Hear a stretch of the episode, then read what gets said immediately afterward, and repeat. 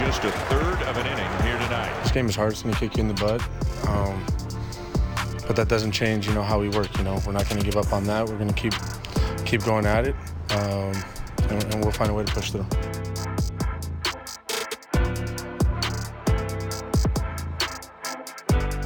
Fan Drive Time, Sportsnet five ninety, The Fan. I'm Ben Ennis. Text line is open, five ninety, five ninety. We'll get to uh, some of the breaking news of the day later on in the program. We'll go uh, to Oakdale Golf and Country Club later on, talk to Adam Stanley as uh, LIV Golf and the P G A Tour are shocking everybody today, merging, and it just so happens that the P G A Tour is in our fair city today under this poor uh, air quality advisory, which is... Yeah, pretty nos- uh, noticeable. It, it it it feels like you're in a, a smoker out there. Like my kids have been nonstop coughing the last couple of days, so so be careful for sure. But yeah, as you heard in the clip, you heard our next guest uh, talk about Alek Manoah's struggles. Uh, they have been, I mean, they've been many. Never as bad as yesterday, though, as he gets tuned up for seven earned runs, getting just one out, and now there is a real discussion about whether or not he should make his next start over the weekend. Let's talk to Dan Schulman. How's it going, Dan? Uh, it's going well, Ben. Thank you. Uh, I've just walked into the ballpark, and the roof is closed right now, so maybe that's because of this uh, air quality advisory that we've got going here, so hopefully it stays like that tonight, but I know bigger topics at hand than that. Yeah, I mean, that's a pretty big one. Yeah, like the yeah. North America being yeah. on fire is like, yeah, it's also, yeah. It's also big. But uh, let me start with this one. Uh, I don't think you're allowed to blow a, a baseball foul. Should you be allowed to blow it foul? No, of course not. And and I think that was, uh, had he done that, um, I, I think the umpires would have overruled. I think that was, well, I don't know if, if Manoah was doing that uh, jokingly or seriously. I'm not sure, but you can't do that. And, and uh, uh, that that wasn't on my bingo card for your first question of the of the interview. I got to tell you. No, I know. That's listen. I, yeah. I try. I try to mix it up. Listen, we'll get yeah. to, to the what did we do with Manoah thing. That's coming, right. But yeah, we ease into it. Um. Okay, so what should we do with Manoah?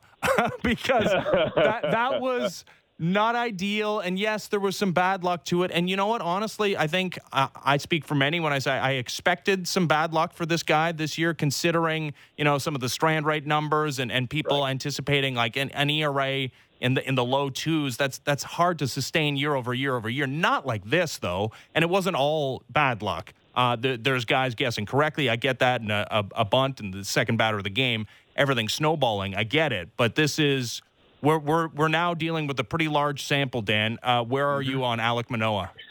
Until last night, I was still in the mindset of send him back out there and let's see if it gets better. And and part of that, to be honest with you, has been what other options do they have? Like there are a lot of different angles to this. It's how's he doing uh, in terms of results? How's he doing emotionally slash mentally? And what other options do they have? Um, and, and right now, I'm thinking a little bit less about, you know, Uh, can he help the Blue Jays win games? And a little bit more about Alek Manoah, the person. Like, we've seen a much different post-game interview from Alek Manoah the last couple of times out. I don't know what they're going to do. If they had an off day coming up this week, you know, they could massage this, delay this, adjust this, that sort of thing.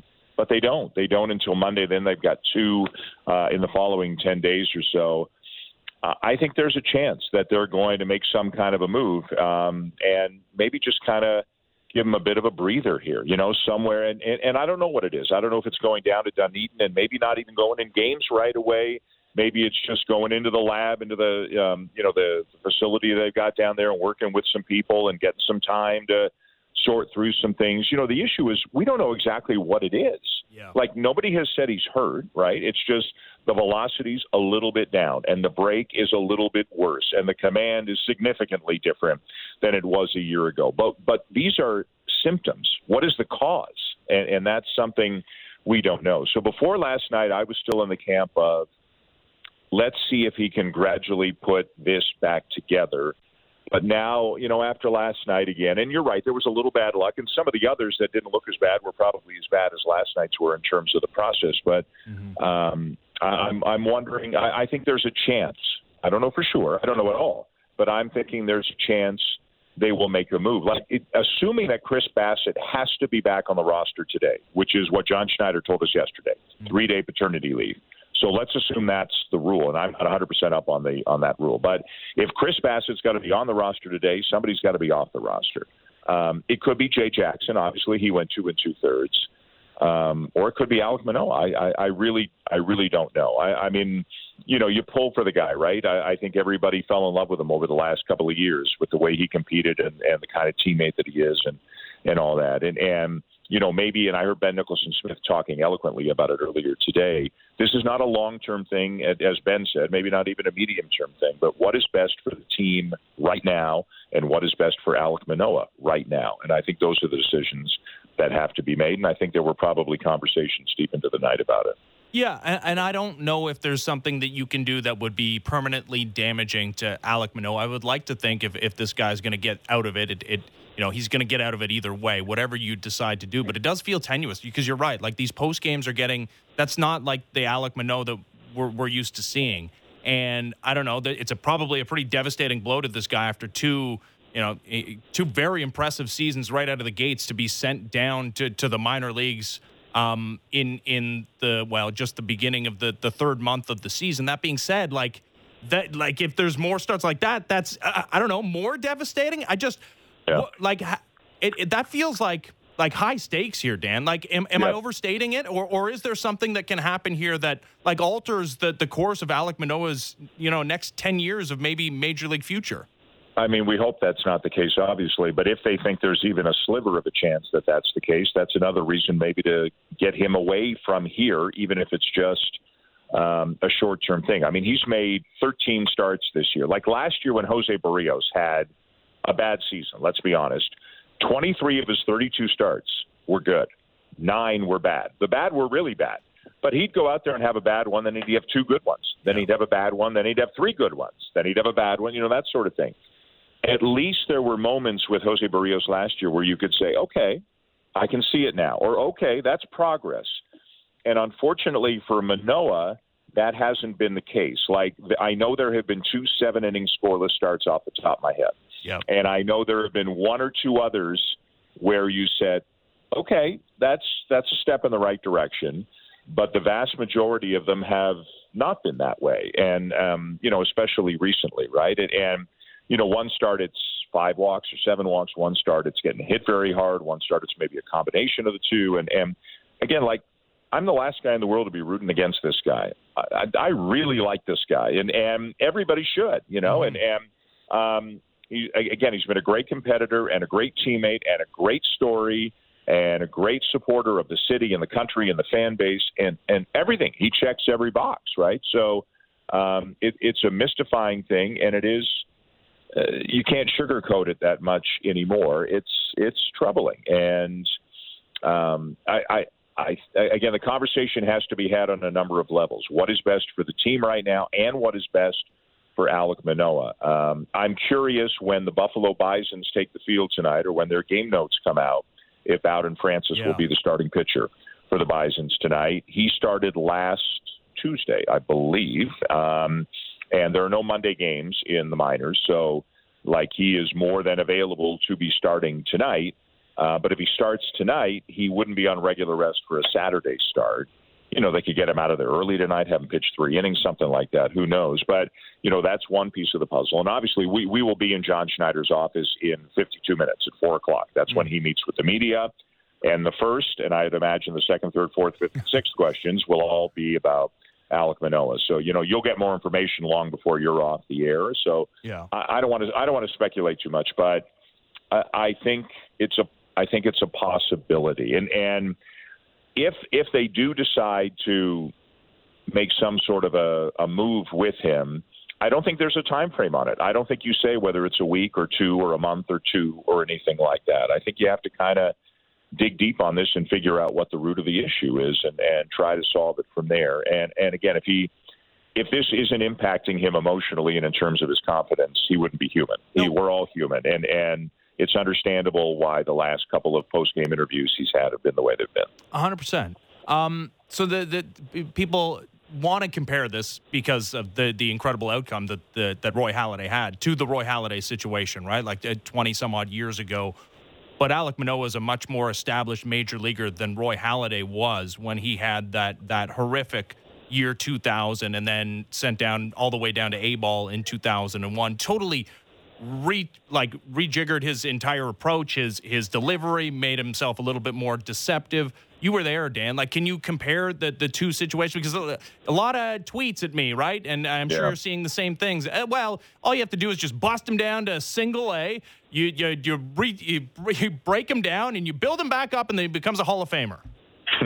Uh, I'll make it short and sweet. Um, you won't ever hear me connecting the two of them. They're two different guys in two different eras, and maybe their issues are totally different. And I'm certainly not an expert on what Halladay's issues were, and I'm certainly not an expert on what Manoah's issues are. They're two different human beings. I don't, I don't, I, I don't think there's any line you can connect between it worked for this guy, so it'll work for that guy, or had the case been different, it didn't work for this guy, so it won't work for that guy. It doesn't doesn't make any sense to me. So uh, I understand other people may feel differently, but like you said, like Roy Halladay came back with a different arm angle and a different pitch mix and yeah. things like that. I don't think that's what they would focus on if Alek Manoah were to go to Buffalo or Dunedin or wherever. I don't think that's the issue. And again, I don't want to speculate what the issues are, but I don't think he's coming back as a guy with a three-quarter arm angle and, and you know, with a different pitch mix. That's not what we're talking about here. So I don't no. really, I don't see a connection between the two. Uh, okay, so Bowden Francis, you mentioned it, is a is a potential uh, replacement in the rotation. You could also take one of your current multi-inning relievers, piece them together, and, and do some sort of opener thing. Um, ha- have Nate Pearson and and and Trevor Richards. I know he had a rough outing yesterday, and you know what, Pearson's last outing was also rough uh, in Queens. But are those guys now too important in in leverage opportunities that you can't take them out and, and, and you know, put them together and, and yeah. cobble together four or five innings in a start? I, I think it's a two-part answer. One is I do think they are important. They have gone from being, like, Richards was probably eighth of eight at the beginning in the bullpen at the beginning of the season, and Pearson was ninth, right, because he, would, he didn't make the team. And now they're, whatever, fourth and fifth or fifth and sixth, the fourth and sixth, whatever you want to say. They're obviously uh, more important. But the other issue to me is, okay, so you say uh, Saturday uh, you're going to go Pearson for two and Richards as far as he can go and then whatever you're going to do. Well, what if you say Kikuchi on Friday night goes two and a third? Yeah. Um, you know, then you can't do it. Uh, and, and not the first thing I would do, but I think the second thing I would do as soon as you get to an off day or the off days that are coming up is whoever's in that Manoah spot, whether it's Manoah or somebody else, I would split that from Kikuchi. I would separate those two spots. So I, I think having them back-to-back is too risky for the bullpen. You need too many innings on consecutive days. And it's awesome that you have Kevin Gausman next, and you can pretty much count on him for seven. But if you've got two spots in your rotation that are consistently not delivering enough innings, I think it's detrimental to the cause to have them back-to-back. So um I mean, if Manoah does go, again, to Buffalo or Dunedin or whatever, somebody's coming up. Um, now, could it be a Thomas Hatch who you can get two innings out of, or a Trent Thornton who you can get to? Maybe. Maybe it is. But, um, but again, I think there's a lot of risk there, given that Yusei Kikuchi is not a lock to be a six- or seven-inning guy every time out. Yeah, and it's not a surprise that the Blue Jays need a sixth starter at this point in the season. It's actually a miracle they haven't needed one until this point, and if they need one. Again, like uh, I'm putting the cart before the horse a little bit here. We'll we'll – as you say, uh, wait until around four o'clock to, to get uh, some more information on, on the Blue Jays' plans with Alek Manoah. And, and Mitch White was supposed to be part of that. What, what, what do you make of this determination that he is no longer viewed as a starter, that he's a bulk guy? Is that because of the difficulties getting back up to full health? Is it some of the performances they've seen in in, in the minor league rehab starts? Like, what, what, what do you take from, from that bit of information? I think the answer is yes to both. I mean, certainly, certainly the results, you know, and you root for Mitch White, but certainly the results in Buffalo have not been close to what you would need to put him in, into the major league rotation, right? So, um, which is unfortunate because they had some high hopes for him when they got him last year, and they gave up a pretty good prospect to get him. So, uh, but I think the fact that, you know, they have said there was a bit of fatigue or soreness or setback, whatever word you want to do, you want to use, and the results have not been good. He's not the answer right now. And again, in six weeks, could it be? Maybe. Who knows? But but right now, um, you know, he's not the answer. Like later in the se- well, you hope Alek Manoah is the answer, right? But it, but if he is not, um, is it? I don't think it's Mitch White right now. It could be Bowden Francis. It's not Hyunjin Ryu yet, obviously. It's clearly not Ricky Tiedemann, who's been on the shelf for a while. um, it's it's a situation because Zach Thompson has not pitched well, and Drew Hutchison did not pitch well, and then opted out when the Blue Jays didn't call him up. And Casey Lawrence, is, who had a great year last year at triple A, is not having a good year. And they're paper thin.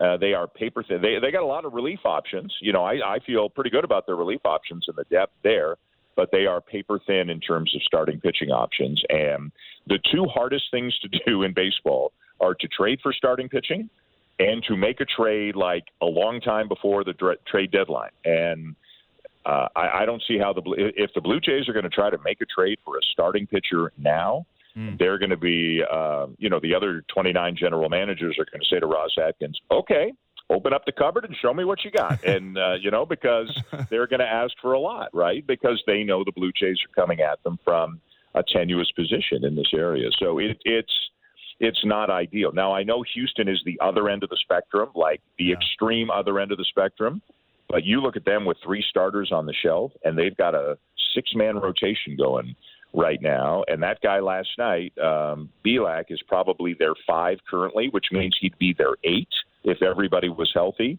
They're the envy of baseball for a reason. They win the World Series for a reason. They're a perennial contender for a reason.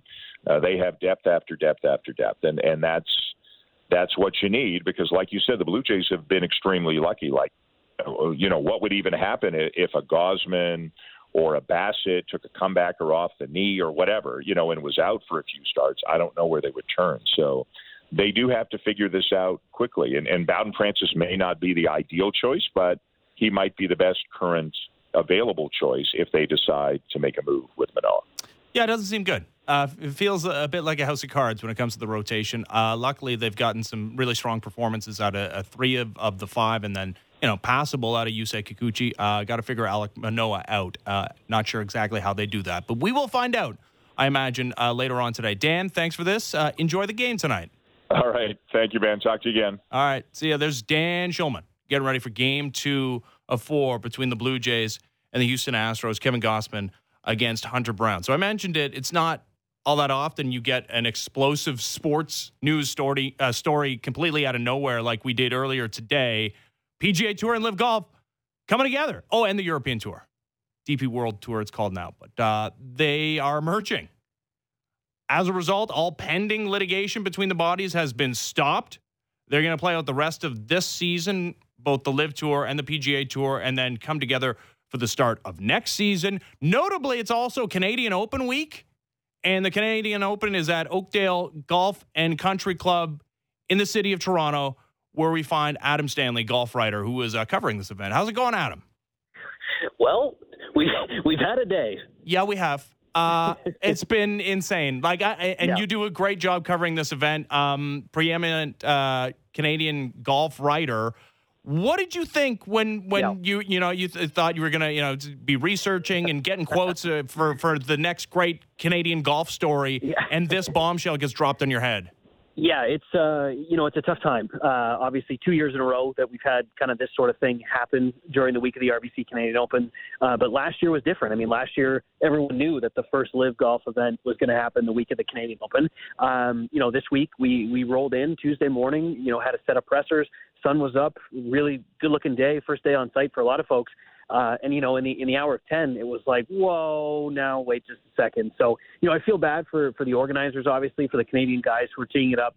You know, there's there's just this news has usurped basically every storyline that we've had to to this point and, and will kind of hold on for the balance of the week. I mean, obviously, uh, Rory is going to talk tomorrow, so we'll see, you know, kind of how that goes and how that unfolds. There's going to be a players uh, a players meeting with Commissioner Jay Monahan today at four. The P G A Tour Commissioner Jay Monahan, uh, he's here, he's in Toronto, he's on his way here now, so we'll see how that goes. He's speaking to media at five p.m., so we'll get hopefully maybe some some more answers. But yeah, just you know, this is this is the third oldest event on the P G A Tour schedule, and for two years in a row, the you know the organizers have kind of got this bombshell dropped on them.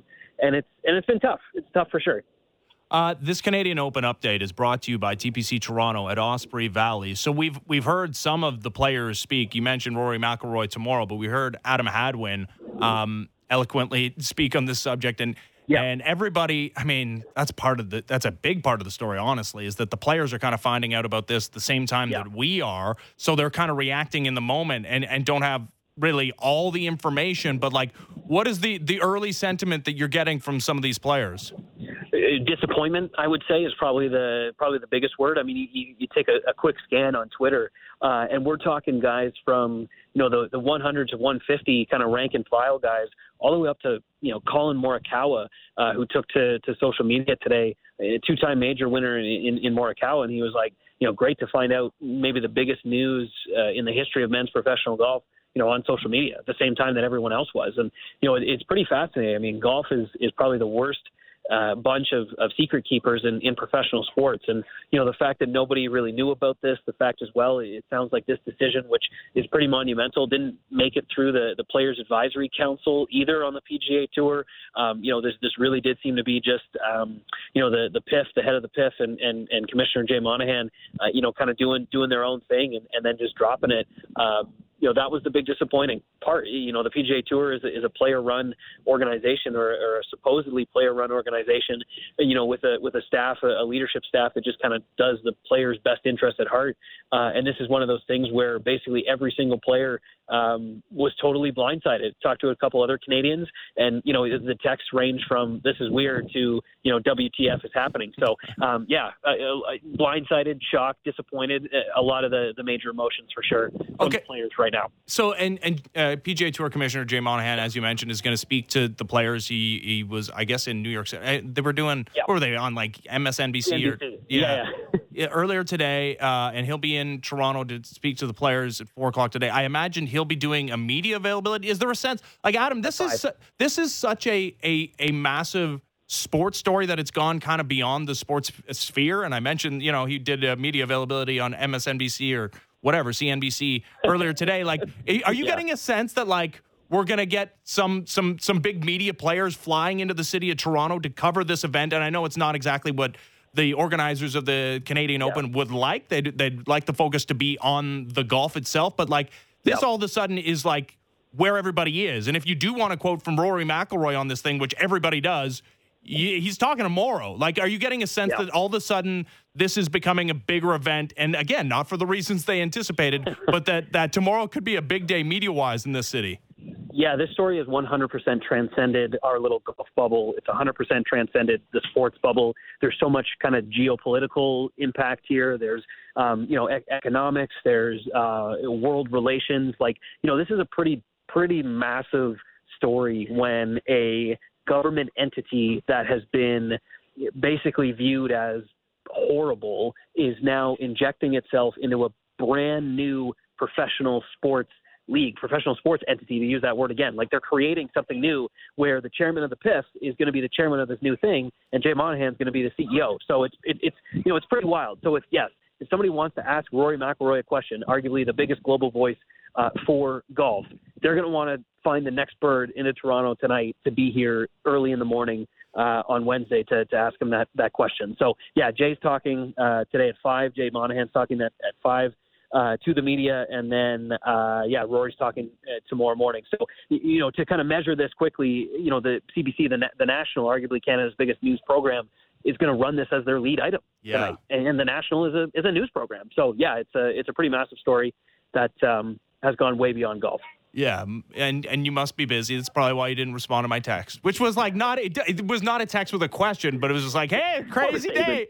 Hey, bro, crazy. Eh? Yeah, yeah. Meanwhile, your phone yeah, is man. melting down. You're trying to write like five different stories. I'm sure you appreciated it. Yeah, yeah, it was it was exactly what I needed at the at the moment. But you know what, Ben? Here, I'm trying to make it up for you now by providing my eloquent insight here on your, your fabulous radio program. Thanks, buddy. Uh, and it won't be the last time I, I call on you for that. Uh, okay, well, uh, back to work, I guess. Thanks, yeah. Adam. No worries. Thanks, man. Talk to you soon. Uh, all right, there's Adam Stanley, golf writer covering the Canadian Open. And this Canadian Open update was brought to you by T P C Toronto at Osprey Valley. We have breaking news. Of course, like as soon as we let go of Dan Schulman, uh, the Blue Jays tweeting out some roster moves of significant note. This one not so significant, and Dan alluded to this uh, necessity today. Chris Bassett, reinstated from the paternity list. Santiago Espinal, reinstated from ten-day I L. Jay Jackson, Ernie Clement, optioned to triple A. Bowden Francis selected to Major League roster. Alek Manoah optioned to Florida Complex League. Also, Zach Thompson designated for assignment. Alek Manoah optioned to Florida Complex League. So, yes, as Dan said, there's no obvious parallel between Alek Manoah and Roy Halladay. And Roy Halladay going all the way down to A-ball and working with Mel Queen and and and figuring out how to become a Hall of Famer, eventually becoming a Hall of Famer. Alek Manoah has far more Major League experience than Roy Halladay did at the time, but this is not go work things out in Buffalo, the International League, have a couple of starts there. This is maybe just a paper transaction to to get him away from baseball entirely, that the eyeballs of even the International League, of triple A, won't be on Alek Manoah, but that is... From an optics perspective, that's honestly a lot different than Alek Manoah option to the International League, to the Buffalo Bisons, to the Florida Complex League, which like just barely started up, I believe. But those those baseball games are, yeah. I I, th- I think the term loose would be a way to describe how baseball is played in the Florida Complex League. So it looks like Bowden Francis will... Uh, start in Alek Manoah's place over the weekend, and what is to become of Alek Manoah, I guess we'll find out a little bit more coming up as uh, we hear from the manager, John Schneider, at four o'clock. But the big news of the, game, of the day, again, Alek Manoah optioned to the Florida Complex League, Bowden Francis activated, but on the Major League roster, and was uh, scheduled to start for the Buffalo Bisons tonight. All right, when we come back, Panthers uh, maybe always stunk, certainly have stunk through the first two games of the Stanley Cup Final. Getting absolutely destroyed yesterday by the Vegas Golden Knights, now down two nothing. Headed back to Sunrise, Florida. Uh, also, Sheldon Keefe, still head coach of the Toronto Maple Leafs, as of my speaking. Will that continue into the regular season? And will there be an extension forthcoming? We'll talk to Frank Seravalli, president of hockey content for daily faceoff dot com, next as the Fan Drive Time continues. I'm Ben Ennis, Sportsnet five ninety, The Fan. The best Blue Jays show out there, period. Blair and Barker. Be sure to subscribe and download the show on Apple, Spotify, or wherever you get your podcasts.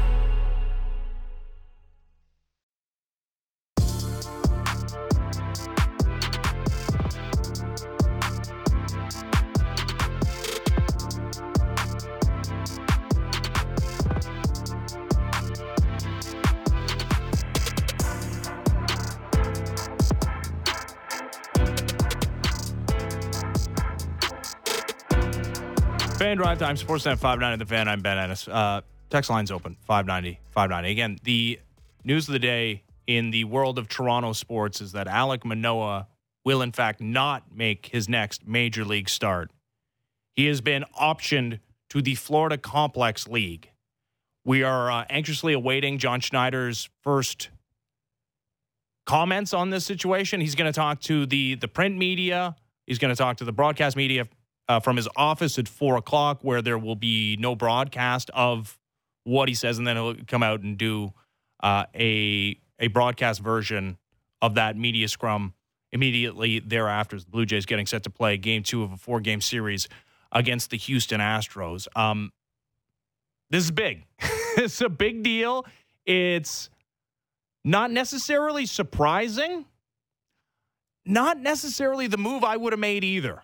Bowden Francis, by the way, uh, selected the Major League roster, so he's likely, and again, we're waiting to hear definitively, but he is likely to make that start on Saturday that uh, Manoah would have made and was slated to start today in the International League. So, I mean, he just gets extended rest, I suppose, getting set to uh, to make his first start of the season in in the major leagues. I understand yesterday was horrific. There's really no sugarcoating it. And w- was he...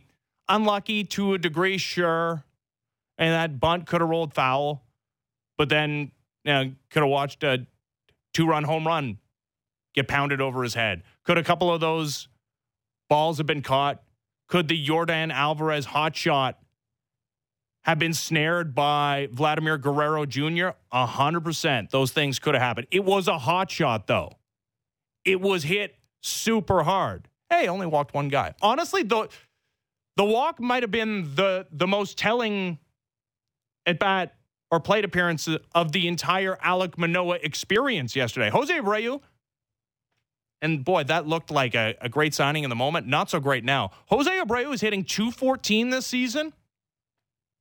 He, he looks absolutely lost and looked lost in the first two pitches of that at bat. Went down oh two.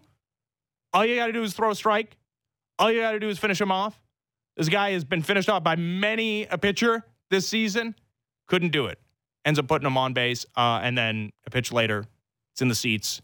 And Alek Manoah's night is done. So we'll continue to follow that story. We'll probably uh, pick up uh, a Blue Jays reporter after four o'clock after we hear from John Schneider. But uh, it does turn out the Panthers' strategy of taking all the penalties in the world and hoping you get bailed out by spectacular goaltending, it's hit a bit of a snag. Uh, first two games of the Stanley Cup final as they get destroyed yesterday, down two games to none to the Vegas Golden Knights. Vegas with four power play goals over the first two games of the series. Sergei Bobrovsky lifted yesterday. Uh, he has an eight twenty-six save percentage. Let's talk to Frank Seravalli, president of hockey content for daily faceoff dot com. How's it going, Frank? Ben, I'm pretty good. How are you? Uh, I'm good. Um, what what are the Panthers in this series if they're not getting, like, obviously they're they're, they're sunk if they get eight twenty-six save percentage goaltending at a Sergei Bobrovsky, but what if they just get, like, average goaltending? Like, how much of the story of their success in getting this far lies on his shoulders? A fair bit, but I, I have to say these first two games, it's, it sounds really odd for a goalie that has given up eight goals in eighty-seven minutes of play. He's actually kind of like somewhat far down their priority list in terms of things to fix. Like, their play defensively in front of him was porous. They didn't create nearly enough havoc in front of Adin Hill.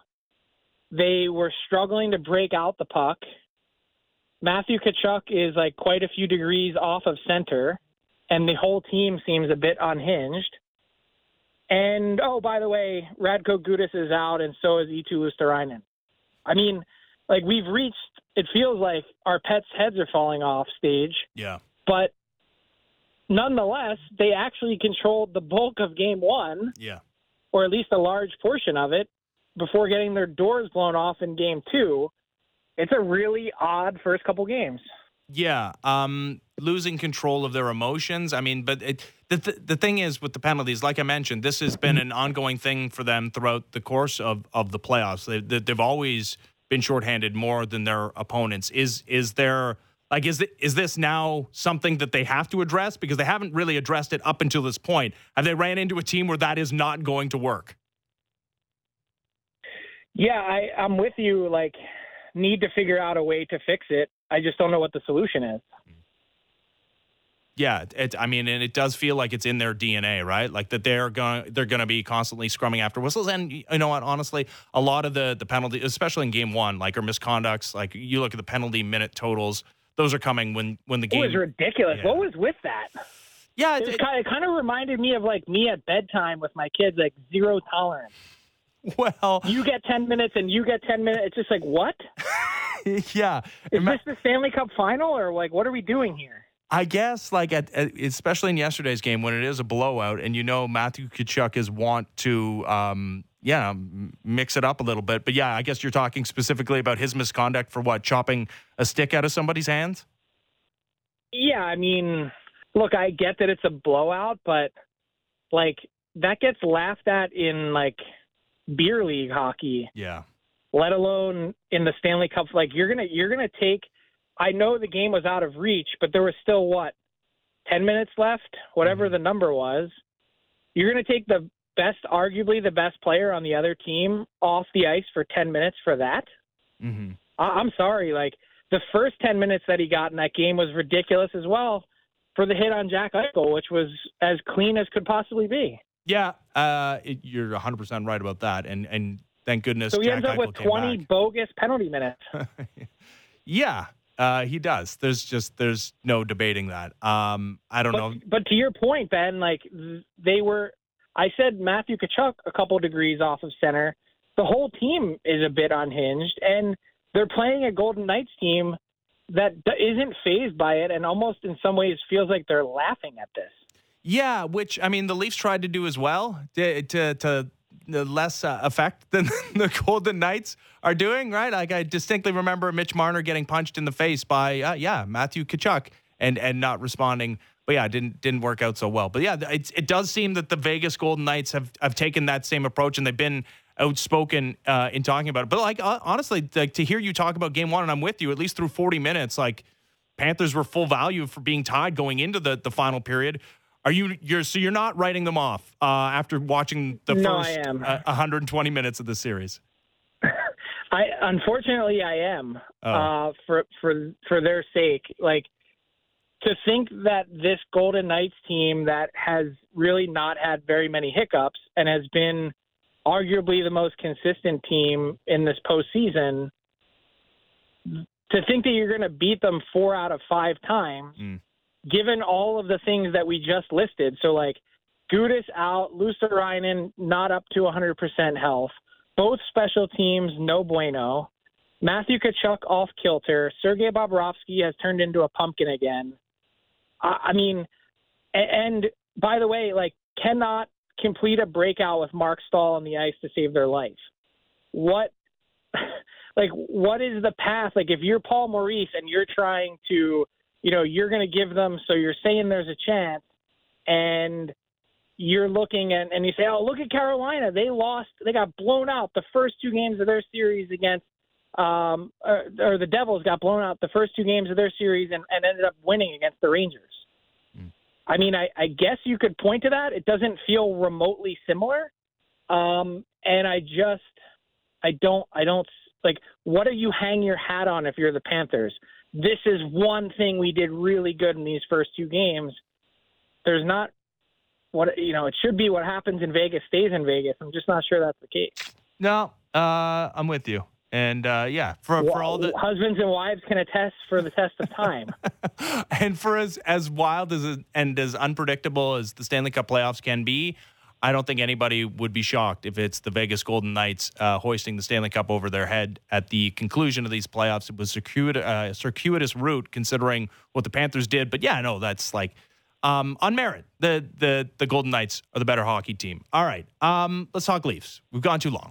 We need to talk about the Toronto Maple Leafs. Um, oh, I thought you were going to talk about this whopper three-team trade okay, today. Okay, you want to do that? I mean, that is the breaking news, right, uh, that uh, Provorov is on his way from Philadelphia to uh, Columbus uh, to be head coached by Mike Babcock. Um, yeah, what's what's your immediate takeaway? It's a really interesting trade. Like, Ivan Provorov, this defenseman that was taken one pick ahead of Zach Werenski, who he's now going to team up with in Columbus, um, was thought of, and, and by most metrics, their first couple seasons, Provorov seemed to be a little bit ahead of Werenski, if anything, Mm-hmm. Um, in terms of where they were trending. And now his, you know, his game has taken a, a couple steps back as the team around him has not been very good in Philly. And the Flyers essentially trade him for a first and two, a late first, a twenty-second overall, and two second round picks in future years, mm. while also taking on Cal Peterson's contract from the L A Kings and Sean Walker, who's more or less a contract dump and was a healthy scratch in the playoffs. A first and two seconds alone just to do that type of business with Peterson for two more years at five million dollars. If you had said to me that was the deal for just Peterson and Walker, I'd be like, okay, mm. but not getting more for for Provorov, like I guess I, my jaw is kind of on the floor a bit. Yeah, well, this is uh, a first impression being made by Danny Briere. Also, there's this like there's this rumor that what Carter Hart could could be on the move. Like, what are you hearing about this Carter Hart thing? Um, so I checked in on that rumor that was going around today. Um, I don't have any indication that uh, Carter Hart is on the move. Um, in fact, I was repeatedly told no. Now, maybe that was just in connection to this one deal. It's possible that they're talking to others about Carter Hart. And in fact, I think part of where the rumor got stirred up was I had mentioned a couple weeks ago on my podcast that the Flyers and Kings at one point last season did have some sort of informal conversation about the idea of moving them Carter Hart, but it never came to fruition. And this time around, I'm told, obviously not part of the deal, but I, I don't believe he's going anywhere, mm. at least right now. All right, so as I mentioned, Ivan, uh, Ivan Pro, uh, Provorov on the way to Columbus to be coached by Mike Babcock. I, I wonder how you, you feel about Babcock finally getting another chance after almost four years uh, after being ousted by the Toronto Maple Leafs. Um, is that like a cautionary tale? Like he's back in the league right after uh, after that that that real long um, string of, of news stories where it was very negative about Mike Babcock, not just his tenure mm-hmm. in Toronto, but people coming out of the woodwork to talk about his time in Detroit and yada, yada, yada, yada, yada. Is that a, mm-hmm. a cautionary tale for anybody that takes that job? Or is this just, hey, it, it it's fine, it worked out, and, and four years or almost four years isn't that long, and, and Mike Babcock's back in the league? Did you also ever doubt that he would return to the National Hockey League? I didn't.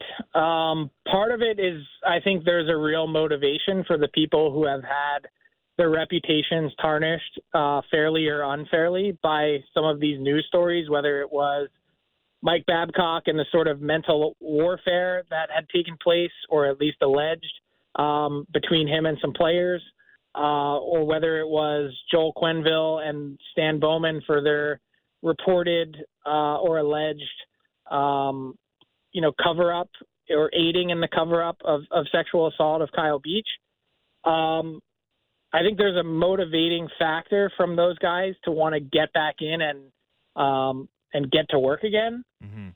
I also think there was a part of Mike Babcock, obviously as evidenced by the idea that he's waiting to sign his deal in Columbus until after his one with the Leafs expires, was that he wanted to, you know, basically earn every red cent from the Leafs possible yeah. um, as a precedent-setting contract. Like, this is going to sound funny for me to say, given the news that took place today with the P G A Tour and, and the LIV Golf Tour, but Mike Babcock is the Tiger Woods of N H L coaches. Mm-hmm. He has, like, significantly changed the payday of coaches forever in the N H L.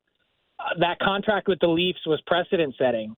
And so he wasn't letting them off the hook after four years. Like he wanted to, and in fact, wasn't really chomping at the bit to get back in until this expired, because the point was, why would I, no one's going to be paying me that type of money again, especially after all this happened.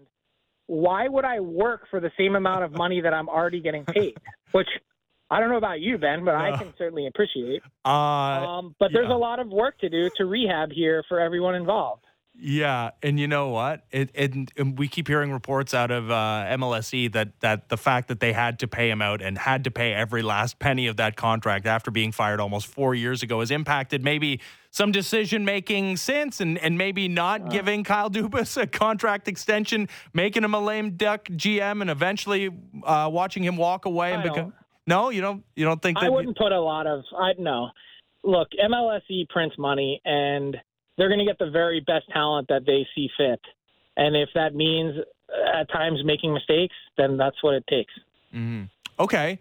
So that brings us to Sheldon Keefe, who, I mean, as the, as the days go on, it seems more and more unlikely that there's going to be a coaching change made here. I mean, maybe you disagree. Um, and if there is not a coaching change made, the Maple Leafs are going to make the same mistake or or put themselves in the same situation with a lame duck head coach. So my prediction, and nothing official, um, but my my prediction would be that Sheldon Keefe stays and that they don't go through the same process again of having him be a lame duck coach. Um, I would think that um, they work on an extension. I don't know how long-term it would be, but at least to avoid the same exact position that they're in. And I think part of the due diligence process that Brad Treliving is now undertaking as general manager of the Leafs is everyone is kind of pounding their fist on the table for change, but at what cost? Like, how do the Leafs know that the person they have in Sheldon Keefe as coach isn't already the best of what would be available right now? and his record is obviously in the regular season quite good. Um, so that that's kind of the thought process, I think, of, hey, let's let's stick with Sheldon Keefe and let's not go through another year of every day this being a topic of conversation of, is he going to be back? Is he not? What happens at the end of the year when his contract's up? Um, I don't foresee a lame duck scenario. And if he isn't staying, then they'll just cut ties. I can't imagine a lame duck year. Yeah, I, I mean, I, I mentioned the timing and that the days go on and we haven't heard news, and I, I just I think that indicates that he's likely staying. We saw Kyle Dubas, who was announced as, as the president uh, of the Pittsburgh Penguins the same day, just uh, minutes uh, uh, from uh, Brad Treliving being mm-hmm. introduced as the G M of the Toronto Maple Leafs. He like immediately made some personnel moves there in Pittsburgh. Obviously, he has a different purview as, as president, but like, am I onto something here that we're we're now into? You know, late Tuesday, the press conference was, what, Thursday, that we haven't heard anything now that that is indicative of something? Uh, no. Um, and, I mean, aside from announcing a contract extension, what are you going to hold a press conference to say we're keeping the coach? Mm, I guess I mean, not. He, he's still the head coach of the league. Like, what do you, what do you, I love the tinfoil hat. You know, thought process, like, and I'm all for it. It's kind of like what I do all day is think of what what's going on in addition to making calls to figure it out. But I just, what would they say? We're holding a press conference to let everyone know, or we're sending out a press release to let everyone know that Sheldon Keefe is staying? No, I think it. I think you're right. I think it's one or the other. Either he's fired or he's got an extension. And the fact that he's not been fired means that they're probably working on an extension right now is, is what I would say. Yes, I would. I would. That's how I would view it. Uh, last one before I let you go. Uh, Patrick Roy's Quebec Rempart win the Memorial Cup. Uh, apparently, mm-hmm. like the Rangers not even interested in interviewing him. Like, do you think he gets another kick of the can in the N H L? He should. Um, one of the big reasons why he was sort of persona non grata the last few years is there was a real sort of stench to the way that he left the Avalanche. Mm. And the way that it unfolded with a close teammate in Joe Sakic, in that obviously he had way more powers than a traditional coach. He had some G M role and responsibility. Um, but, you know, you look at it and his trophy case is full. Like, this is a guy that not only as a player has won what he's won, but he also has a Jack Adams as N H L Coach of the Year, and now has gone back to junior and climbed to the top of the mountain with Q and, and Mem Cup titles. It's it's an incredibly impressive run, and it's not someone that he's not someone that sits back and is waiting for the next opportunity to come to him. He he's going out and grabbing it. So I appreciate that, and I also appreciate the competitive fire that he has to see how excited he was with all the Stanley Cups that he's won and the Conn Smites and everything that's in his trophy case, to think that this, you know, meant as much to him as it did. Um, you can't replicate that. Like, that's, that's genuine. And to think that we've had seven, I think at least six, maybe seven openings so far yeah. um, in the coaching department this off season, and there hasn't been more talk about him. It's like actually kind of surprising. God, he would be so electric here, Frank. My goodness. Content factory. It's kind of like Ken Dryden, though, being the, the president and G M oh. of the Leafs. Like, it just doesn't it feel dirty? I guess. I don't know. Not for me, because, yeah, I'm in the content business, and, and it would provide plenty. So I'd be fine with Stop it. Stop thinking about yourself, Ben. Come on. That's all I can do. Uh, Frank, always great. And uh, we'll talk next week. Have a good one. All right, you too. Frank Seravalli, president of hockey content for daily faceoff dot com. All right, when we come back, we'll get back into this P G A Tour, Live Golf thing coming out of nowhere. They're merging. Canadian Opens this week. Jay Monahan's talking to the players in five minutes. Alek Manoah was also sent down to the Florida Complex League. Our pets' heads are falling off. It's all happening. Keep it tuned here for the next hour because we'll get to all of that. Uh, but coming up next, Jason Sobel of the Action Network, Sirius X M, P G A Tour Radio. As the fan drive time, it continues. Text line continues to be open also, five ninety, five ninety. I'm Ben Ennis, Sportsnet five ninety The Fan.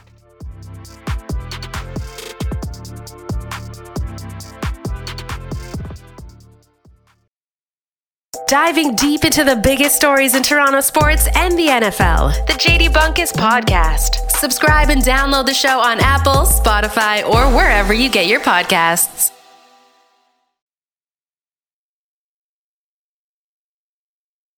C J C L Toronto.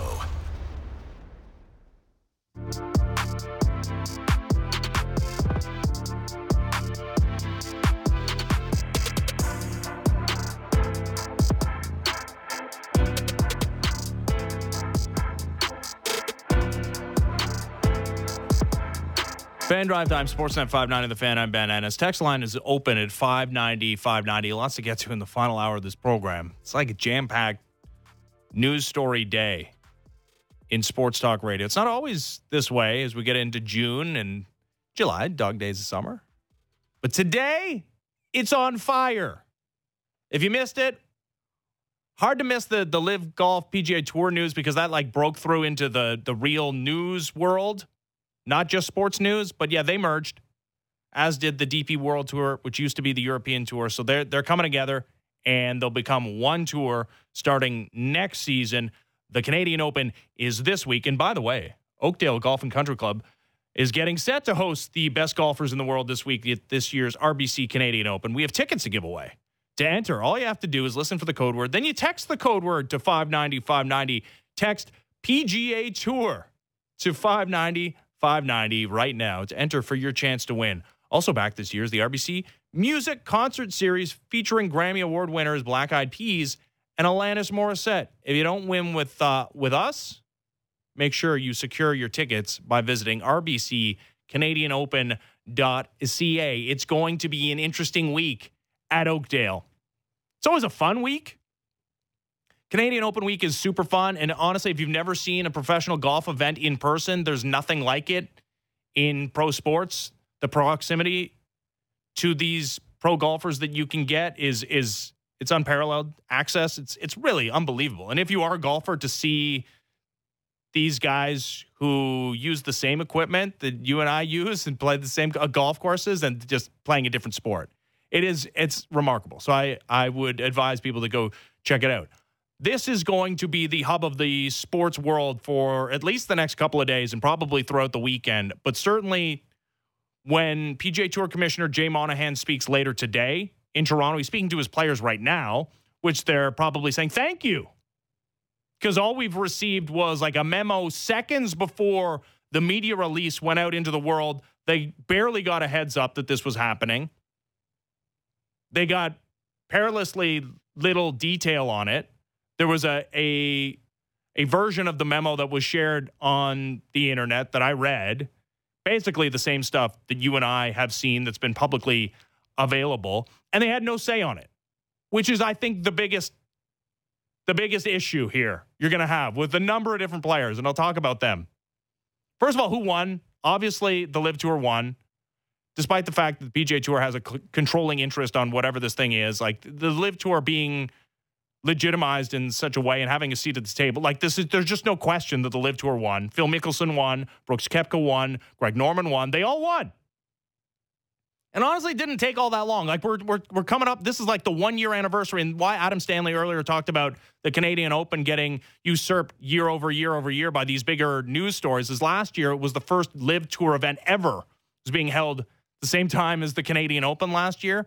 And, and a year later, we're talking about the LIV Tour going away, but only because they bought into the P G A Tour. So I, Phil Mickelson may be not the most, um, might not have the highest morals in the world. And you can, you can disagree about his character all you want, but it's hard to argue with him, one, understanding what he was getting into, frankly. Like, that's the thing about the Alan Shipnuck quote, is that Phil said, I understand how awful these guys are. I don't care. I'm about the money.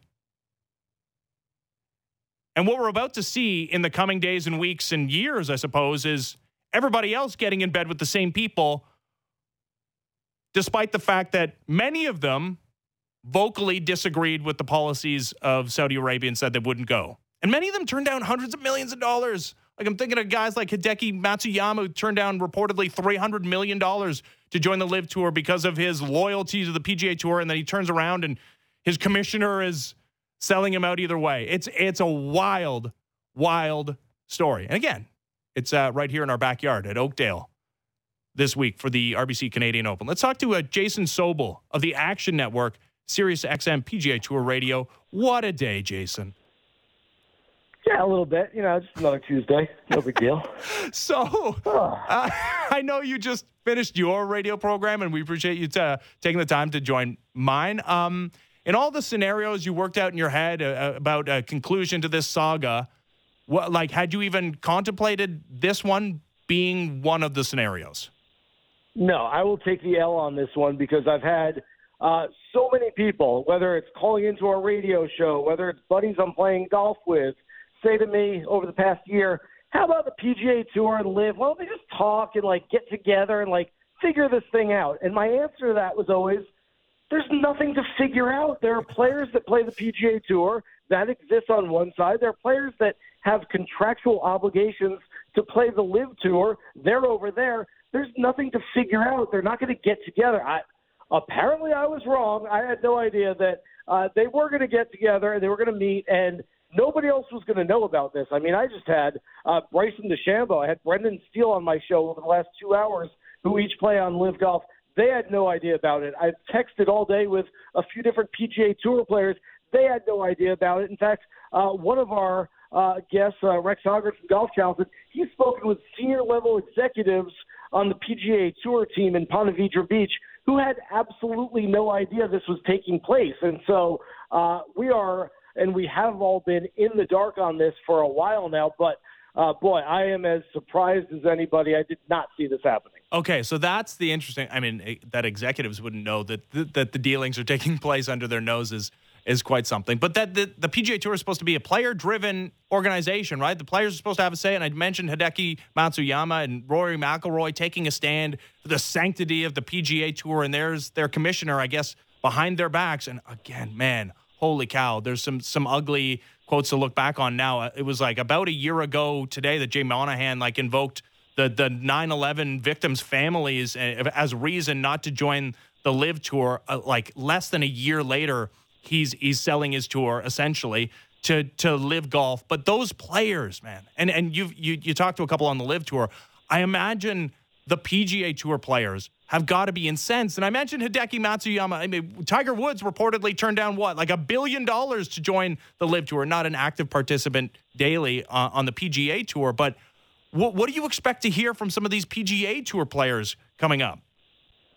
Uh, so I think there's going to be a lot of questions. There's a P G A Tour player-only meeting occurring at Oakdale Golf and Country Club, host of the R B C Canadian Open uh, up there in Toronto, as we speak right now. And so I think the players are going to have a ton of questions for the P G A Tour brass that's in attendance. And I think one of these comes down to the point where, look, you guys asked us to be loyal. eighteen months ago, when all of this was starting, you told us, we need you to practice loyalty towards the P G A Tour. We are where you started. We are the long-term goal, and you should stay with us. We know that you can get really rich and make a whole lot of money go to the other guys, but stay with us long-term. This is going to be a smarter move for you. And now, as it seems, I don't think there's going to be any penalty for those players. And, you know, like I said, talked to a few players who left for LIV Golf, apparently got paid, signing bonuses, playing for a whole lot of money, and now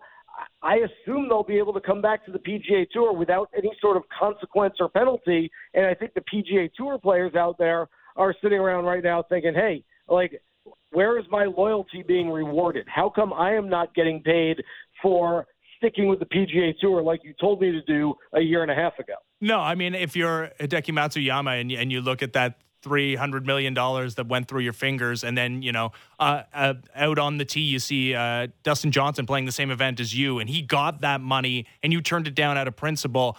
I I, I don't know how, you, honestly, and I know these guys have so so many millions of dollars that, that you know, even one hundred million dollars doesn't maybe impact their day-to-day, but it's still one hundred million dollars, Jason. Like, that is, there is also this report that there will be at least some you know, uh, some some eyewash uh, punishment for some of the players who are coming back to the P G A Tour from the LIV Golf Tour that there will be some sort of fine and that it won't be a blanket fine, that the guys that, that were paid more by LIV Tour will be fined more maybe?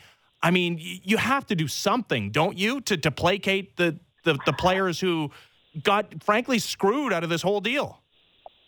I, I don't know. I I have a I work for a radio station. You work for a radio station. If your radio station buys mine, uh, do I then have to go pay the fine for uh, being part of another one and leaving in the first one? I don't know. I it's it's such a weird dynamic to me. Quite frankly, I don't think that money's coming out of any players' pockets. I mean, yeah. look, there's there's a whole lot of money out there. Money. Uh, if, if we didn't know this already, by the way, in, in case you've been uh, sitting in your house with your eyes closed and you know, your fingers in your ears. Uh, oh, by the way, money talks, money makes the world go round. Uh, this thing is all about money. And so this is not about like, well, what's the best experience for the fans? I Look, I, I think Jay Monahan is probably getting too much of the blame for a lot of this, especially single-handed blame that, you know, I think it can be spread around a little bit. But uh, Jay coming out today on C N B C and saying, hey, this is for the good of the game and we're trying to grow the game. This could get more people involved. Uh, let's let's cut it with the uh, grow the game B S. This is mm. not about growing the game. This is about lining the pockets of not just the players, but the executives who are around it and putting more money into the game. So, uh, you know, I, I thought that was a little uh, unconvincing there from Jay Monahan. But um, it, it's all about uh, the business right now, the business of golf. And uh, I think the players are starting to understand that. Even the players who are like, hey, look, I, I showed loyalty. Isn't that worth something? Well, no. I don't know. You know what? Money's worth something. Money, mo- it's all about money. Money's yes. worth a whole lot more than loyalty is, and that's what they're telling them. Yeah. All right. Well, what do you think would have happened if they just let this thing play out? Because, it, like, it again, it's not that long ago that this thing started, and we haven't really seen where LIV uh, Golf was headed. It didn't really seem like it was – you know, on a necessarily like hugely upward trajectory as far as being in, in the consciousness of, of, of North American sports media consumers. Where where do you think this would have gone if they had played it out a couple more years? I I honestly thought, and this is what I thought was going to take place, which was the, the P G A Tour keeps conducting their forty-seven events a year. LIV Golf keeps conducting their fourteen events a year. Everyone gets together four times a year, the best players, the major championships. And I've actually said and believed that uh, the first two majors of this year, I, I thought the quality of golf and the tension, the, the pressure around it all, and just the enormity of the moment, I thought it, it sort of meant more because, hey, we haven't seen Brooks Koepka. We haven't seen Cameron Smith and Dustin Johnson and Phil Mickelson. All of a sudden, now we have the best of the best playing against each other. And uh, that's essentially what I thought golf was going to be for the next three, four, five years, however long it was going to be until something changed. But uh, apparently that's changing a lot quicker than uh, than then. And, and we're going to get, um, you know, whether it's Brooks Koepka playing P G A Tour events or Rory McIlroy playing LIV events or everybody playing all events which are sanctioned by all tours, I, I don't know the answer to that. And quite frankly, I think that, you know, we live in this society right now of social media, of need it now, of give me an answer. I want to know all the details. I don't think they know a whole lot of the details yet. I, I think this was all put together. There's a merger. There's a partnership. Hey, what about this? What about that? I just don't think they have a lot of the answers yet. Do you, do you think some of those rivalries that, yeah, started to percolate uh, and, and we only saw those players at the at the majors, do you think any of those feelings are permanently hurt? Like the, any of those rivalries will persist now that ev- even though we see those guys on a more regular basis? It's going to be very, very interesting. Look, I know that, oh, let's say Rory McIlroy, who uh, I believe serg- served as a groomsman in Sergio Garcia's uh, wedding ceremony a few years ago, uh, is no longer on speaking terms with Sergio. And uh, is that going to persist even though they're essentially playing the same tour moving forward and they're partners? I have no idea. And again, my guess is if we had Rory and Sergio on the line with us right now and we asked each of them independently that question, they wouldn't have the answer to it either. So, again, I, I hate to keep repeating myself here, but there's just way more questions than answers moving forward.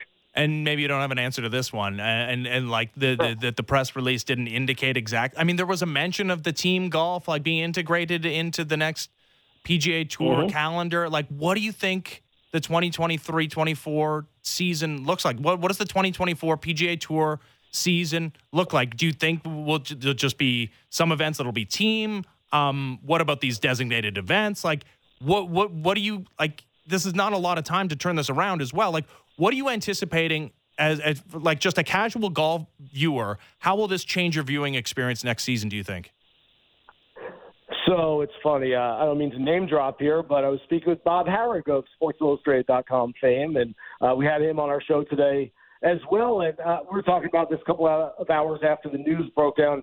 Uh, I said, you know, so I guess they're all going to be playing the same tour moving forward, and they're all kind of working together. And Bob's like, oh, I, I see it as LIV Golf is still a thing, and LIV plays the LIV Tour, and the P G A Tour is still a thing, and they play P G A Tour events, but you can kind of cross over. And so if a player wants to go play LIV one week and P G A Tour the next week, that would be a possibility. You're looking at two guys who have covered the P G A Tour for two decades, and we're trying to read into this, and we each have completely different reads on it. So, again, I, I'd love to give you an answer on this, but I, I don't know if they know the answer. My, my guess is in the player meeting right now, uh, whether it's Jay Monahan or another tour executive, they're being asked what the schedule will look like next year. And they're like, well, uh, we're going to work on that over coming months, and, and we'll let you know. I, I just don't know that there are answers yet.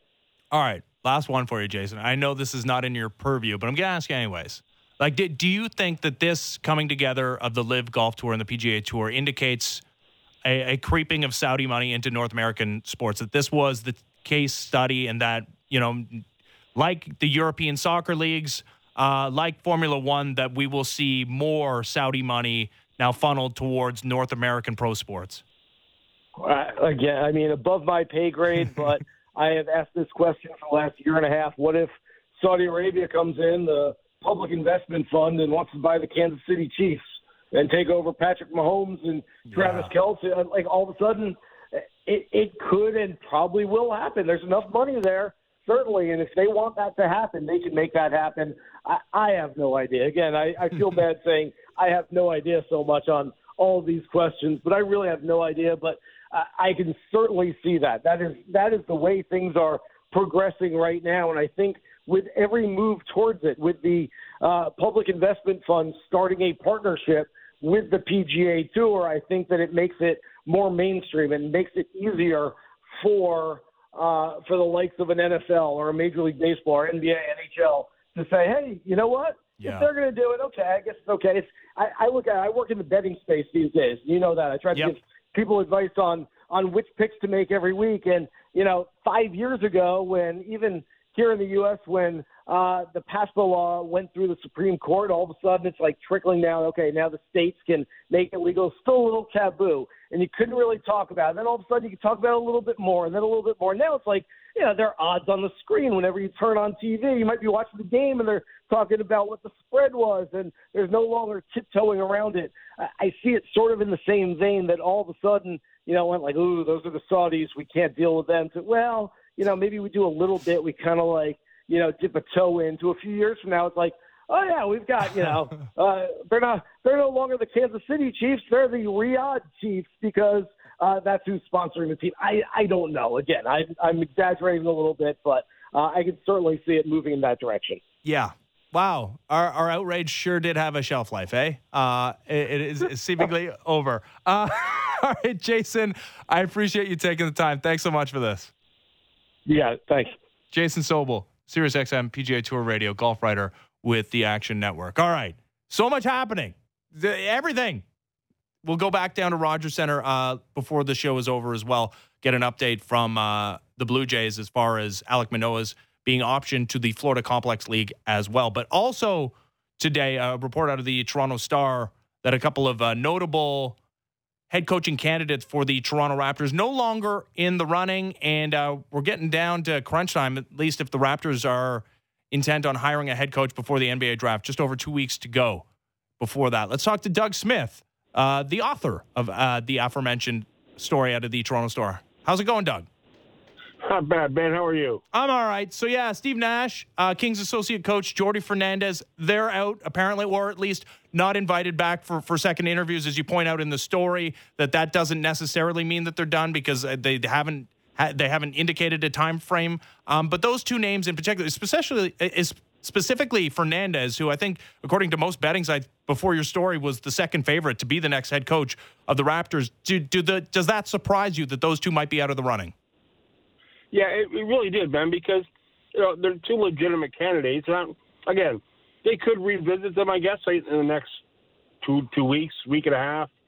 I don't think they will, but uh, I'm a little surprised that each of them didn't get uh, – have not yet gotten a second chat, because they're both accomplished and both have things that would work in their favor, and it makes me wonder which direction the Raptors might go. Yeah, it, it, of course, that's where the, the mind goes. I want to stick on those two candidates just for a second, specifically Steve Nash, because it was surprising to me to find out that this guy was so intent in getting back into the role after it ended, uh, I would say unceremoniously, uh, in Brooklyn after, you know, his marquee player asked for him to be fired. He wasn't fired and then was eventually fired, and then those marquee players uh, were both shipped out of town. That, that that didn't sour him on on the idea of being a head coach. Do you think he gets another chance somewhere? I think so. I think Brooklyn was such a cesspool that anybody in the N B A would realize there were extraneous circumstances that worked against Steve. And, yeah, you know what? Kevin Durant did say he wanted to get him fired. He wanted to get Sean Marks fired. But maybe Kevin Durant was sticking up, wanted to be boys with Kyrie Irving. And that was just an untenable situation from the start. I remember texting Nash the day he got the job saying, either congratulations or condolences. I'm not sure. Well, condolences were probably the best because it was unworkable. It was a bad mix of people.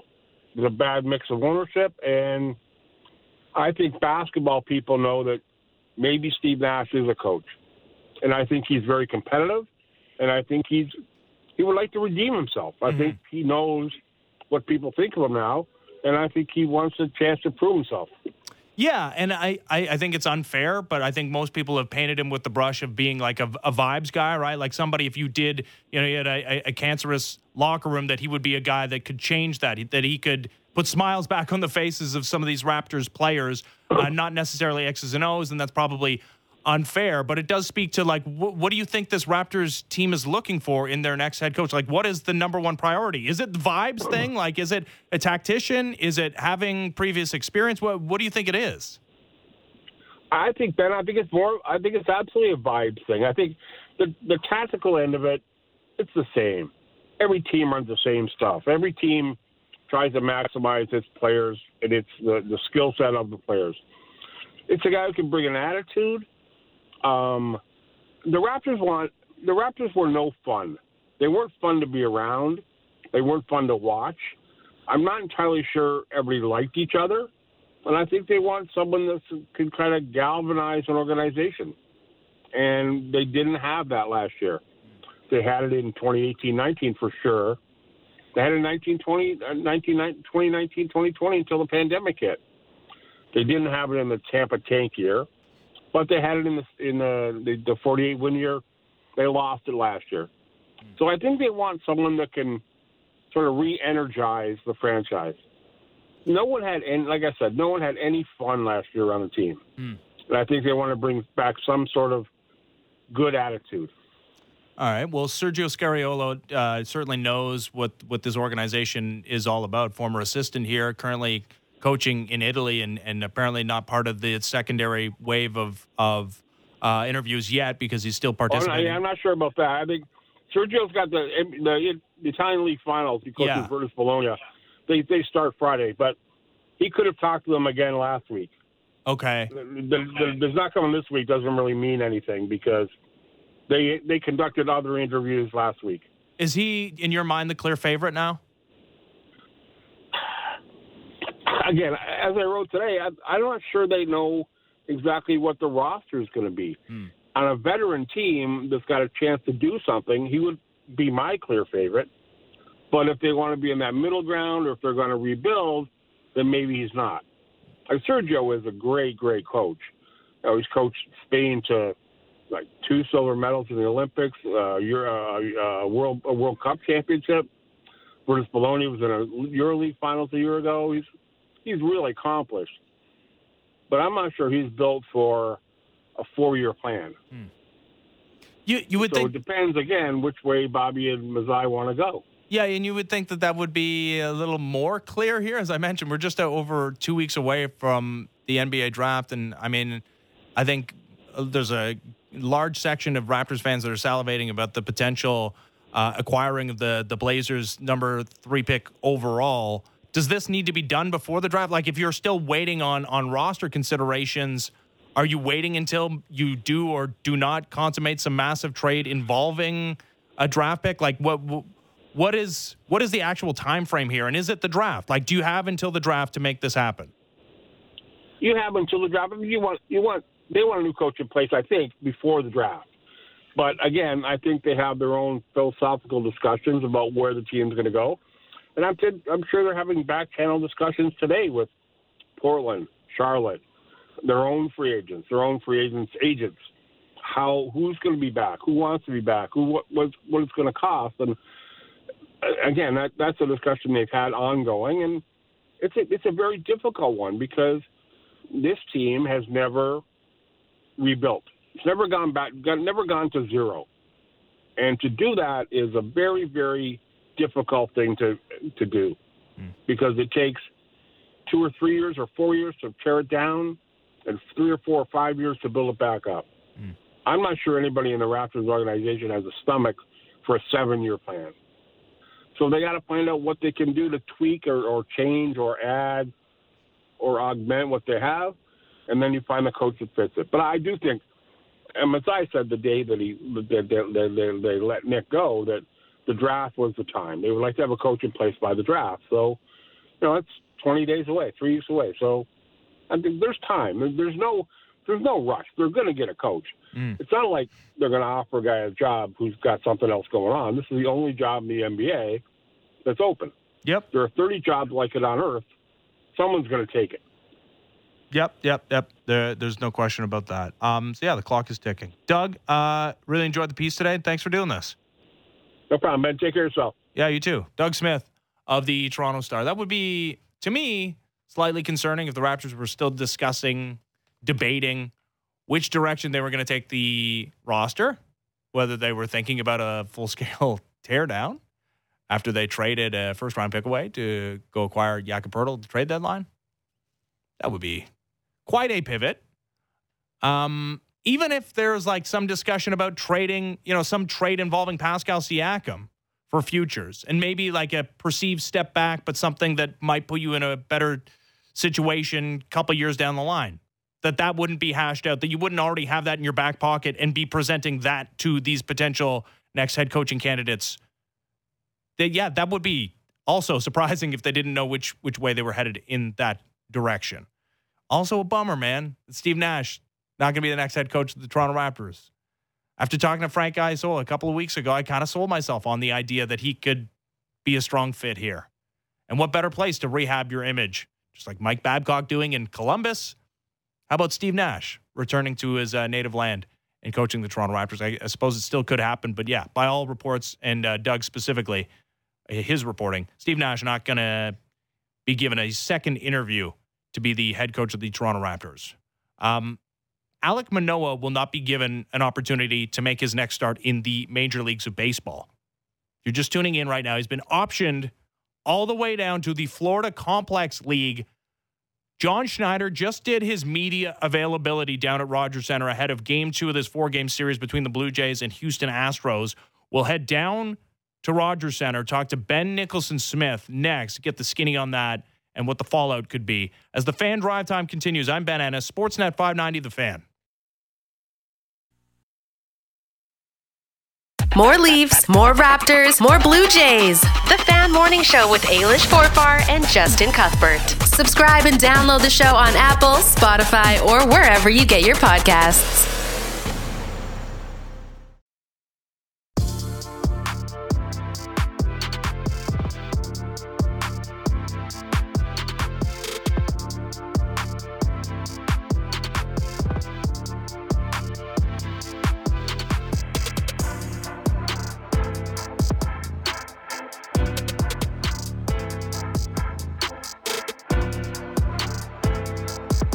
Fan Drive Time, Sportsnet five ninety, The Fan. I am Ben Ennis. In case you missed it, Today, Blue Jays with a rather newsworthy uh, roster move today. A bunch of them, in fact. Well, Chris Bassett reinstated from the paternity list. He will be active for tonight's game. Okay. There's only a three-day uh, maximum on the paternity list, so it's not that he has to start today, but he has to be reactivated. Santiago Espinal reinstated from the ten-day I L. That's good because Matt Chapman had like a toenail removed, which is gross. Matt Chapman, day-to-day, he will not be in the lineup today. Santiago Espinal will be playing third base. Bowden Francis selected to the Major League roster, active for tonight's game. Alek Manoah optioned to the uh, Florida Complex League. Also, Jay Jackson optioned to triple A. Thanks for your effort yesterday, and it was a spectacular. He was the M V P, the Blue Jays, in yesterday's game. But, uh, yeah, you could see that one coming. Uh, getting into uh, his third inning of work and all the pitches he threw. Optioned again to triple A. Ernie Clement, Harley Nuya, optioned to triple A as well. Let's talk to Ben Nicholson-Smith of the At the Letters podcast, Sportsnet, sportsnet dot c a, at the ballpark. An eventful day, Ben. Uh, it's definitely an eventful day. I am uh, just in the tunnels here uh, near the Astros indoor batting cage. So if you hear any unsettlingly loud cracks, that is the reason why. All right. It's not your bones breaking simultaneously. All right. Oh, God. Very, very good. So John Schneider's done his media availability. What, what was the takeaway? Well, you know, we know the news of the day, of course, which is that Alek Manoah is going to be sent down not to triple A, but all the way to the Blue Jays Florida Complex League. And uh, I think the, the main question at that point became, okay, for Alek Manoah, what's going to happen here? And the plan for the Blue Jays is they're going to basically do some intake work with him, similar to the kind of work they might do at the very beginning of a season, um, where they get a sense of his strength, his flexibility, his range of motion, velocity, all these types of things that they can now measure with a lot of ease. So that's step one, to get a sense of where he's at physically. And then um, he's likely to pitch in the Florida Complex League against some of the least experienced hitters in professional baseball and start the long build-up, or we'll see. It could be a short build-up, but start the build-up back from there. Yeah, okay. So the, there's a lot of questions that lead from that. Well, let's start with this one. Like how, I mean, w- was this always on the table, or was last was yesterday's start so bad that it had to be put on the table? Because they ha- they haven't all been, like, that's the worst one, no get, no doubt. Hard to get worse than only getting one out. And we've seen a, a couple of starts where it, it looked like things were getting a little better, and the slider and the, the couple of previous starts were it was get it was garnering better results, and he had a start against the Orioles a couple ago that was good, and even the one that he only went four. I mean, he, he only gave up two runs. I mean, the walks were high, but like, how how long had they been sitting on on this decision? Do you think? Uh, I think the decision was made uh, after last night's game. Um, I don't think that anything had been decided before yesterday's game, and if he had gone out and pitched, you know, six innings with eight strikeouts against the Astros and, you know, walked one and, and you know, limited the damage to a run or two, I, I don't think we'd be having this discussion at all. I think he'd be here preparing for his next start against the Twins on Saturday. I, I think that once he pitched as poorly as he did, then you look at that in the context of his season as a whole, which now thirteen starts in, the numbers are bad, the um, advanced numbers are bad, and the uh, body language, the frustration, it's all there. And that's not to say that that's permanent, right? Like, we've all followed baseball long enough to see good players, um, you know, recover from bad stretches. And the Blue Jays are working to make sure that that's what ends up happening here with Alek Manoah. But um, he's a long way from that right now. So he has a lot of work to do uh, starting in Florida. Yeah. Uh, you know, I, I wonder how unprecedented this case is particularly. Like, having so much Major League track record, right? Those first two seasons, last year his first full year in the Major Leagues, but called up in May, right? Uh, in his first year after a very limited minor league track record, no fault of his own, but because of the pandemic. But uh, having success right out of the gates and getting better in his second year and, and having so many Major League innings, having so many Major League starts to to start off as poorly as he did, like, I, I know people are pointing to like the, the Ricky Romero, like there was injury stuff there, right? Like there were there were mitigating factors with a bunch of these other case studies, even Aaron Sanchez with, you know, the blister stuff. And like, is there a comparable you can think of for a guy that's had that much early success for that prolonged period of time to go through what Alek Manoah has gone through the, the early stages of this season? there's no satisfying comparable. I mean, definitely, you know, with, with the Blue Jays lens on it, you think of Ricky Romero, you think of Roy Halladay, Aaron Sanchez is another good one. But each one of those cases is so different, and um, I think the Manoah case is, is ultimately really different. And, and part of that is, you know, this is not just a physical thing. We've seen the toll it's taken on Manoah mentally. He's been pretty upfront about that. John Schneider's really commended him for being as vulnerable as he has been um, with his public comments and acknowledging that this has been a tough time, that he feels he has let his teammates down, um, and he wants to, to do better for this team that still has some really big aspirations here. So, you know, I think for all those reasons, um, each uh, problem is different, and the solution then to each uh, of these situations is also different, which means the Blue Jays have to be pretty flexible as they move ahead here.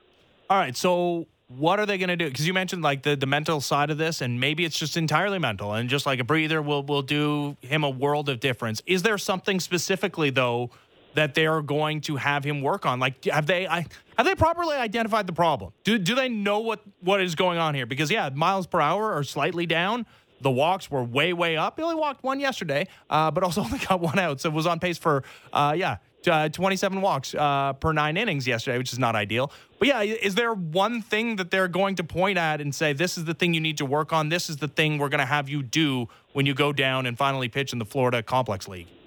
Well, if there is one thing, it's throwing strikes consistently early in counts, getting ahead. That's what he's been missing because, yeah, the stuff is down, and that's never, ever good if you're a starting pitcher facing the best hitters in the world. Um, but... if you are challenging them in the zone, you know, effectively in the right places of the strike zone at the right times, um, we saw Manoah as recently as last year pitch at ninety-one, ninety-two and have really good results toward the end of the year. His stuff wasn't explosive. It wasn't sitting ninety-five. And so some of that um, is possible, but, you know, I don't think the Blue Jays have Uh, identified a single answer. I mean, yeah, we can say commands, but a lot of things go into that, right? Mm-hmm. It's a delivery that you're repeating uh, ninety to one hundred times. Um, it's the command of multiple pitches. It's the command in um, very high-pressure situations. So um, part of the reason they're going to put him through the, the ringer in this pitching lab that they've built is to identify, all right, mechanically, what are some of the things that might be leading to uh, him not having very good command? Yeah, I mean, that's the other thing. It's like he, he wasn't optioned down to triple A, right? Like he's not going to go down and, and make some lower leverage starts against international league opponents. He's going all the way down. I, and, and the purpose of that is what? So that they don't have to immediately throw him into games? I mean, would they have had to do that if they if they put him with Buffalo? What What is the purpose outside of, yeah, being in Dunedin and I and I, I guess the facilities there? Was that the, the, the number one impetus to sending him all the way down? Yeah, I think a lot of it is the facilities. If the facility, you know, in a in an alternate universe, the facility existed in Buffalo, that really would have boosted the chances that he would be in Buffalo. But I, I think it's not a bad thing to have him face some uh, less advanced competition here. And, you know, the reality of the Florida Complex League is these hitters are pretty far removed from the major leagues. And so I don't think it's a foregone conclusion that Alek Manoah is going to go out there and dominate. But if he does, that would be a great first step. And if he doesn't, then it tells you there's still stuff to work on. So, you know, it's it's all part of it's all part of a, a process here, and we don't know how long it's going to take to play out. But, you know, in the meantime, the other thing is the Blue Jays don't really have a clear answer for what they're going to do with Manoah out of this rotation. Yeah, well, that's what I wanted to get to next. So Bowden Francis uh, called up, and, and he was slated to start, I guess, today in Buffalo. Um, well, not obviously because he's a, a major leaguer, but uh, from what I was reading about John Schneider's media availability, he said that he's not necessarily going to get the start on Saturday. Um, what do you, what is what is the what is the immediate uh, future of this rotation look like? I mean, to me, you know, this is reading between the lines, right? But to me, it's a bullpen game on yeah. Saturday, and Bowden Francis is part of it, and Trevor Richards is part of it, and anybody else could be, depending on what the score is and how the game unfolds. So, you know, and, and unfortunately, that's kind of what Manoah's starts were becoming anyway. I mean, yeah. when you get eight and two-thirds innings from your bullpen like they had to yesterday, that's what it is. And so, you know, now they do that and start the game zero zero. They're not down five, six runs. Um, you know, it's it's uh, a chance for them to compete. And Bowden Francis is probably a part of that. But Bowden Francis could also pitch tonight. If the Blue Jays are up six runs or seven runs tonight, he could come in and, and get his feet wet and pitch, you know, an inning or two um, and still be available on Saturday when the opening exists. So, uh, yeah, I mean, they're going to look outside the organization as well as they have to. But, you know, it doesn't sound like or look like when I when I look around, when I ask around, not getting the sense that there's a ton out there right now as far as available Major League caliber starting pitching just sitting there for people to pluck. So uh, I think we're going to see a bullpen game. Ben, th- this is Saturday will be the first time that the Blue Jays will have a rotation spot that is up in the air and that they'll have that, that they've already dipped into their pitching depth for. This is a, a rotation that was expected to be top heavy in, in Manoah and Kevin Gausman, but had plenty of question marks in it, right? Considering the season that José Berríos had last year, considering the season that Yusei Kikuchi had last year. Now, both of those guys have bounced back. Um, Berríos certainly more than Kikuchi, but he has the longer track record than Kikuchi. Kikuchi's been fine. But the fact that we're only now looking at the Blue Jays' starting depth, and this was an issue that we all could have anticipated, not just one starter, but two. And the injuries happen, three and four. And many other teams around baseball have had to go that deep into their, their pitching depth. That we're into pitch depth pitcher number one, and there's no obvious candidate. And, I mean, Francis has been good, I guess, in, in limited action in, in triple A, and I guess had a, a bit of an injury to, to start the season. But, I mean, does it not speak to how poorly the, the, the additions that this team hoped to make as far as starting pitching depth have actually performed, and like that this is a, a question mark considering the starting pitching health that they've had this season? Kind of mind-boggling, because we call we all could have anticipated the Blue Jays needing to go into this this this core of depth pitchers at this point in the season. For sure, for sure. I think all that's fair. I mean, yeah, it's it's really part of the job of a front office to build out uh, really good contingency plans everywhere on the roster, and especially starting pitching. You know that you're going to run into starting pitching issues. And the Blue Jays have been fortunate, slash, we'll give them some credit to their training staff and keeping guys healthy uh, to this point in the season where they've only used the five starting pitchers. But like you say, I mean, the best teams in baseball have the best starting depth. The yep. Dodgers and the Rays and the Guardians and the Astros, who lose Justin Verlander, and boom, here's Hunter Brown. Like, that's what you do if you are one of the best teams in baseball. And the Blue Jays aspire to be there. And in some ways, they are there, but uh, this is the separator. And, you know, what's going to be really interesting is, okay, like maybe they can get by with bullpen games and, and a couple off days here for the month of June. Like, it's actually not that dire um, if you just need a few bullpen games and, and otherwise, you know, you're you're kind of in a pretty good situation here unless one of your big four yeah. gets injured, right? And that's not off the table. You no. don't just suddenly get a, a guarantee that they're not just going to stay healthy. So, you know, it's, it is an ongoing question. Yeah, no, you do with José Berríos because he's never been hurt, but like, yeah, everybody else like that, that's no, that happens. That's not, that's like, I expect it to happen before the end of the season. And that like yeah. number one depth guy, uh, there's just no obvious answer here is not ideal. So that brings us to like outside of the organization, I guess. Chris Archer is a name that, that pitched last year in the major leagues that's out there, that's floating around. Like, are there any other names being bandied about? Uh, the Blue Jays reached out. I mean, trade's not necessarily consummated at this time of the season. W- what are the options outside of the organization?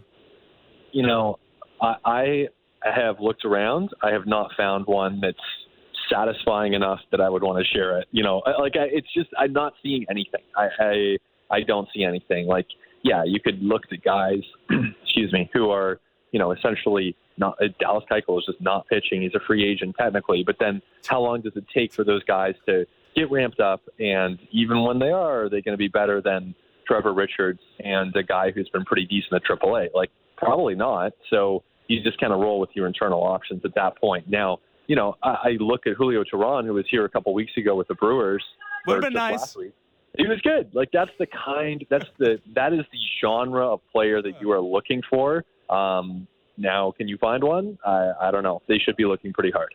Um, not that this guy would be in, in consideration for Saturday or even a major league roster spot right now, but Ricky Tiedemann, like, is there any update on, on his return to action in the minor leagues going down with an injury in double A? Well, he hasn't pitched since the beginning of May. Um, so definitely not an option now. Um, and you know, at this point, he was said to be doing better, um, you know, but he hasn't pitched in games. So if he was doing a lot better, he'd be in games.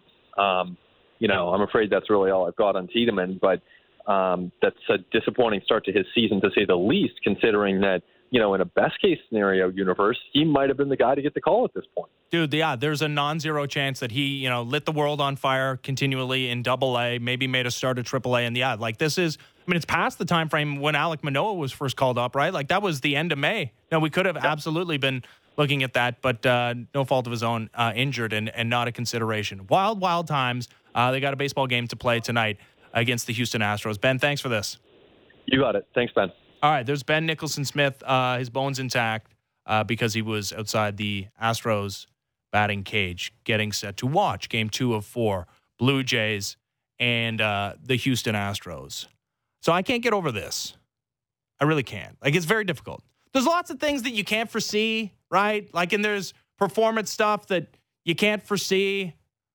Although, like, the Blue Jays haven't really had much of that either, right? Like, it's not like there's an individual offensive player you're like, well, that guy is stunk, and we saw that one out of nowhere.